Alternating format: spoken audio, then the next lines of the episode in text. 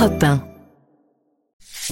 Bienvenue au cœur de l'histoire dans les interviews du vendredi. Je suis Virginie Giraud. Aujourd'hui, je reçois Laurence Decoq, historienne, docteur en sciences de l'éducation et auteur d'une journée fasciste, Élise et Célestin Freinet, pédagogues et militants, paru chez Agone il y a quelques jours seulement. Bonjour Laurence Decoq. Bonjour. Le débat sur le port de l'uniforme à l'école revient régulièrement dans la sphère politique. Pour certains, l'uniforme serait un gage d'égalité, et pour d'autres, il entraverait la liberté. Aujourd'hui, le port de l'uniforme à l'école est largement minoritaire en France, et il ne concerne quasiment plus que des écoles privées. On remarque dans l'histoire que jusqu'à la fin de l'Ancien Régime, le clergé était en grande partie responsable de l'éducation des jeunes. Les étudiants de la Sorbonne, par exemple, étaient habillés comme des membres du clergé, ils avaient la tonsure au Moyen Âge, et puis plus tard, au XVIIIe siècle, les filles de Saint-Cyr portent des robes brunes, avec des rubans de couleur par rapport à leur tranche d'âge. Est-ce que distinguer le groupe des élèves et leur donner un sentiment d'appartenance, est-ce que c'est pas le but premier du vêtement scolaire? Oui, en tout cas, c'est le but premier des uniformes et vous avez raison de rappeler que euh, c'est surtout lié à l'histoire euh, proprement française de l'éducation et en particulier euh, à la mainmise pendant très longtemps de la religion sur cette éducation. Ce qui fait que l'uniforme, qui porte du coup assez mal son nom, parce qu'en réalité, il n'a pas une vocation à uniformiser, il a une vocation à distinguer. C'est-à-dire que lorsque on est pris dans une logique d'instruction, eh bien, on entre dans une forme d'élite donc c'est une distinction sociale qui consiste à la fois à se distinguer par rapport à la masse, et là c'est vraiment la masse des incultes, on pourrait dire à l'époque, mais aussi à, créer une sorte d'entre-soi euh, communautaire où on se reconnaît comme faisant partie de la même élite et ayant une même mission. Alors, Laurence de Coq, la tradition du port de l'uniforme scolaire, est-ce qu'elle est née en Angleterre? Dans quel contexte apparaît ce vêtement tel qu'on se l'imagine aujourd'hui? Oui, elle est née en Angleterre, euh, dans un pays qui euh, lui aussi a sa propre tradition euh, éducative et en particulier un pays qui, contrairement à la France, ne s'est pas fondé sur une publicisation progressive de l'éducation, c'est-à-dire sur une mainmise de l'État, par l'État progressif sur l'éducation, mais au contraire sur une tradition d'école privée que l'on pourrait même presque dire concurrentielle, avec une très très forte euh, part accordée à la question de la tradition. Alors évidemment, on pense à Harry Potter tout de suite, hein, c'est le modèle qu'on a en tête, qui est plein de mythologie, mais bon, sur ce point-là, sur le fait d'être une école de prestige à l'intérieur de laquelle d'ailleurs il y a différentes tenues selon euh, le corps auquel on appartient. Euh, voilà, là on a vraiment une tradition euh, anglo-saxonne hein, qui ne rejoint pas du tout la tradition française, dont l'histoire de l'école est plutôt une école qui va viser petit à petit à scolariser l'ensemble des enfants et un État qui va prendre en charge cette responsabilité-là. Et en France, est-ce qu'on a eu une tradition de l'uniforme ou de la blouse? Alors, on n'a jamais eu véritablement de tradition de l'uniforme à quelques exceptions près. Première exception dans les lycées euh, napoléoniens. Vous savez que Napoléon, c'est euh, le créateur, entre guillemets, des lycées. Bon, c'est des lycées qui n'avaient rien à voir avec ce qu'on connaît aujourd'hui. Hein. C'était des lycées qui étaient destinés à euh, fabriquer des hauts fonctionnaires, on pourrait le dire comme ça, et donc qui accueillaient des enfants vraiment déjà d'une élite bourgeoise. Ces enfants-là, et en tout cas en particulier les internes, avaient effectivement un uniforme. Seulement les internes, ce qui les distinguait aussi d'ailleurs des externes. On trouvait aussi l'uniforme uniforme chez euh, les femmes, chez euh, les filles, qui étaient de toute façon très très peu nombreuses. Et puis progressivement, cet uniforme a un petit peu euh, disparu. Alors pour une raison d'ailleurs, une en tout cas des raisons est assez intéressante à, redonner, c'est que bah, cet uniforme il coûte cher. Et euh, parfois, les familles ne le renouvelaient pas. Et donc, euh, au bout d'un moment, les enfants, à force de grandir, ils étaient tout étriqués dans leur uniforme. Et alors, pour des questions de santé, mais vraiment hein, de santé publique, on est à la fin du 19e siècle, c'est très très important. On appelle ça les courants hygiénistes. Et là, on disait, mais en fait, ils peuvent plus respirer, ils sont pas en bonne santé. Donc euh, voilà, c'est une raison de supprimer. La blouse, c'est autre chose. Là, il y a vraiment une, euh, pour le coup, une distinction très sociale entre l'uniforme et la blouse. La blouse, c'est un outil qui est euh, utilisé par les enfants, cette fois beaucoup des écoles primaires et secondaires, pour des raisons, en fait, en très grande majorité pratique. Pourquoi? Ben Parce que vous connaissez, tout le monde a en tête hein, cette, euh, cette image d'Épinal avec l'encrier d'encre violette, la plume, et puis vous, vous, savez, un faux geste est rapidement arrivé, donc les encriers qui valsent, les tâches, etc. Euh, donc c'était une manière de se protéger vraiment pour des raisons matérielles. Il n'y avait pas que l'encre, hein, il y avait aussi euh, beaucoup la poussière dans euh, les écoles primaires de la Troisième République notamment, mais jusqu'à récemment, hein, jusqu'aux années 50, les classes sont sales, les classes sont poussiéreuses, on se chauffe avec un poêle, le poêle, il y a de la cendre.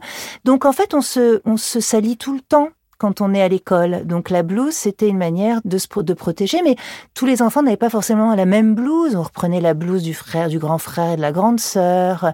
Voilà, c'était, euh, faut vraiment le prendre comme euh, un, un, habit de protection. Bah, vous venez exactement de décrire ce qu'on peut lire dans Claudine à l'école de Colette ou dans les livres de Marcel Pagnol quand il décrit la classe de son père. Donc on voit que les petits enfants portent des blouses. Est-ce que c'était une obligation à l'époque? Alors c'était plutôt, euh, c'était pas une obligation dans un cadre, euh, comment dire, légal. Hein. Il n'y a pas euh, l'équivalent du code de l'éducation disant dans toutes les écoles, tous les enfants doivent avoir une blouse, etc. C'était plutôt une sorte d'allant de soi assez pratique, quoi. C'est-à-dire que vous aviez l'instituteur ou l'institutrice qui disait bon bah quand même mettez la blouse parce que là c'est pas possible, vous allez trop vous salir. Et puis ensuite une habitude qui se poursuit, c'est-à-dire que les parents savaient, ils avaient la blouse. Hein. Les parents ils savaient que leurs enfants, ils allaient mettre la blouse à l'école, mais c'était pas une obligation euh, au sens euh, légal du terme. Donc, imaginons un enfant un peu rebelle qui dit euh, moi je mets pas la blouse aujourd'hui, il se ferait punir ou pas?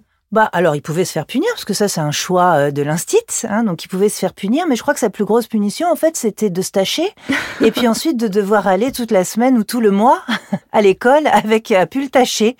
Donc je pense qu'en fait ils crachaient pas trop sur la blouse les enfants.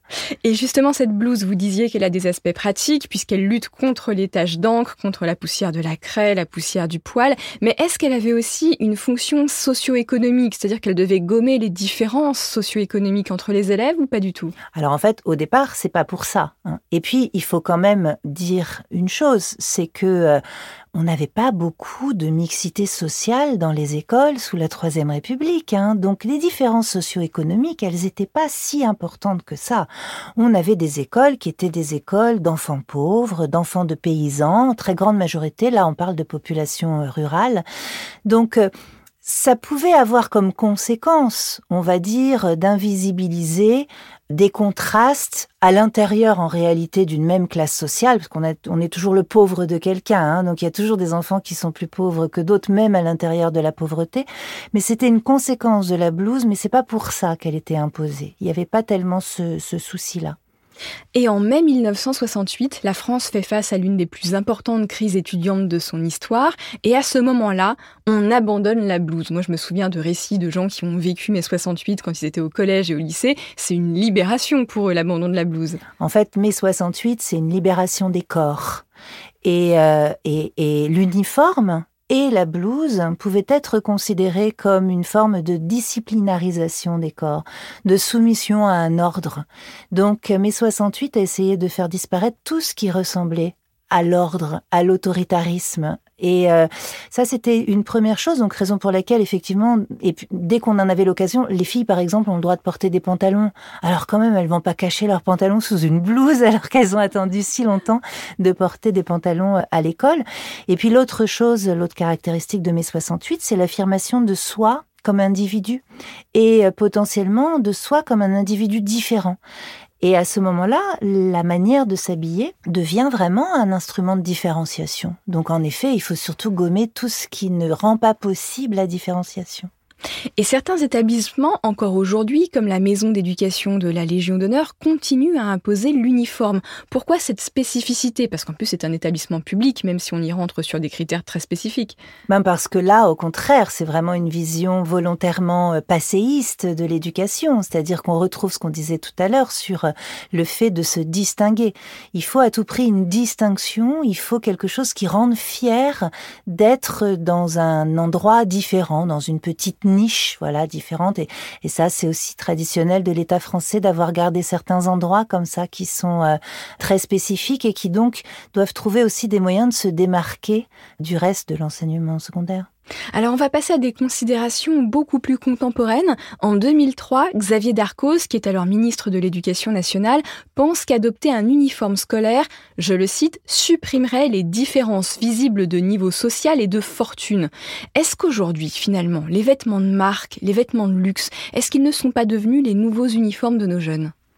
Alors ça, c'est une vraie question. Ce qu'on peut dire, c'est que avec euh, la société de consommation, qui d'ailleurs et concomitante avec mes 68. Hein. Avec la société de consommation, en effet, euh, les habits, les vêtements, euh, les objets, tout ça euh, devient une manière de s'affirmer comme un enfant ou un adolescent appartenant à un groupe, à une catégorie sociale, à une famille particulière, à une région particulière. C'est compliqué, hein, tout ça. Hein. Les adolescents, ils ont des multi-appartenances. Et puis, il y a l'appartenance, oui, à, une adolescence où on a envie d'être habillé comme euh, comme son copain ou comme sa copine. Donc euh, indéniablement, hein, les habits font office de marqueur. Alors, est-ce que c'est davantage un marqueur social qu'un marqueur générationnel? Ça dépend beaucoup des cas. C'est souvent les deux. Hein. Moi, je dirais que, euh, bien sûr, ça participe hein, d'une manière de se démarquer. On montre la marque, justement, d'ailleurs, hein, j'y pense là, la marque, c'est pas rien comme mot. Euh, on montre la marque de son vêtement. Mais vous savez, même avec des mêmes vêtements, les enfants euh, pauvres ou les enfants riches ont, ont d'autres signes d'identification. En réalité, ça peut passer par le langage, ça va passer par la musique qu'on écoute, ça va passer par des signaux de coupe de cheveux de, enfin, il y a plein de choses hein, qui font que on distingue en fait les appartenances sociales des enfants. Donc, euh, oui, les vêtements y participent, les objets qu'on a, la trousse qu'on a, hein, euh, ce qu'il y a dedans, euh, le sac, le cartable, tout ça, bien sûr, ça participe de, de stratégies de distinction, mais ça ne suffit pas à, qualifier quelqu'un de riche ou de pauvre. Il y a d'autres signes et c'est la raison pour laquelle d'ailleurs euh, dire qu'on veut camoufler ça derrière des uniformes, en réalité, euh, c'est assez utopique dans la mesure où euh, même avec un même uniforme, un enfant pauvre se reconnaîtra immédiatement. Voilà, parce que ça passera par d'autres stigmates de la pauvreté. Et justement, les hommes politiques et les femmes politiques aujourd'hui reviennent sans cesse sur le sujet de l'uniforme. Ça a été euh, l'un des point du programme de François Fillon et de Marine Le Pen en 2017. Éric Zemmour en a fait un vrai cheval de bataille aux dernières présidentielles. Jean-Michel Blanquer, donc ministre de l'Éducation, y était favorable. Et même Papendiaï, qui est beaucoup plus à gauche que toutes les personnes que je viens de citer, est prêt à y réfléchir. Alors, qu'est-ce que ça signifierait aujourd'hui si on revenait à l'uniforme en France Enfin, l'uniforme qu'on n'a jamais vraiment porté en plus. Voilà, donc c'est bien de préciser, ce n'est pas un retour à l'uniforme. Hein. Et ça, déjà, c'est quand même une grosse grosse mythologie qu'il faut un petit peu déconstruire parce que l'uniforme n'a jamais été une obligation dans l'école publique, il faut quand même le répéter. Vous savez, dans les débats sur l'école, il y a toujours euh, une frange politique qui a un prisme d'analyse qui est très passéiste, qui est très euh, mélancolique. Alors, c'est pas forcément malveillant tout le temps d'ailleurs, hein, parce que c'est un petit peu une manière pour eux de repenser à l'école de leur enfance euh, ou de leurs grands-parents. Tout à l'heure, vous citiez Pagnol et tout. Il y a quelque chose d'un peu romantique dans cette école que l'on fantasme comme c'était beaucoup mieux avant. Hein. Alors avant, les élèves, ils parlaient beaucoup mieux. Avant, ils faisaient pas de faute d'orthographe. Oui, vrai. Avant, bah, en réalité, on pourra refaire une émission si on rentrait dans les détails. Non, c'est pas si vrai que ça. Mais voilà, hein, ce sentiment de, c'était, ils étaient calmes avant. Moi, si je vous montrais des témoignages de chahut dans les classes, vous verriez, vous seriez Ah bah quand on lit euh, euh, Claudine à l'école, il est bien évident que ça chahutait pas mal et surtout du côté des filles. Oui, mais même du côté des garçons, puis même du côté des lycées où on était très et même du côté des lycées très élitistes. Voilà, donc euh, ça témoigne en tout cas, l'uniforme est devenu une manière de regarder plutôt en arrière que devant au nom de d'une tradition qu'il faudrait remettre en vigueur parce que bah parce que c'était mieux avant. Mais je crois que ça dit davantage du rapport politique à l'école et du rapport politique à la société en général que euh, d'une réalité et surtout d'un souhait. Et puis on pourrait dire de façon un petit peu ironique et moqueuse qu'il euh, y a d'autres manières de lutter contre les inégalités sociales que de les cacher.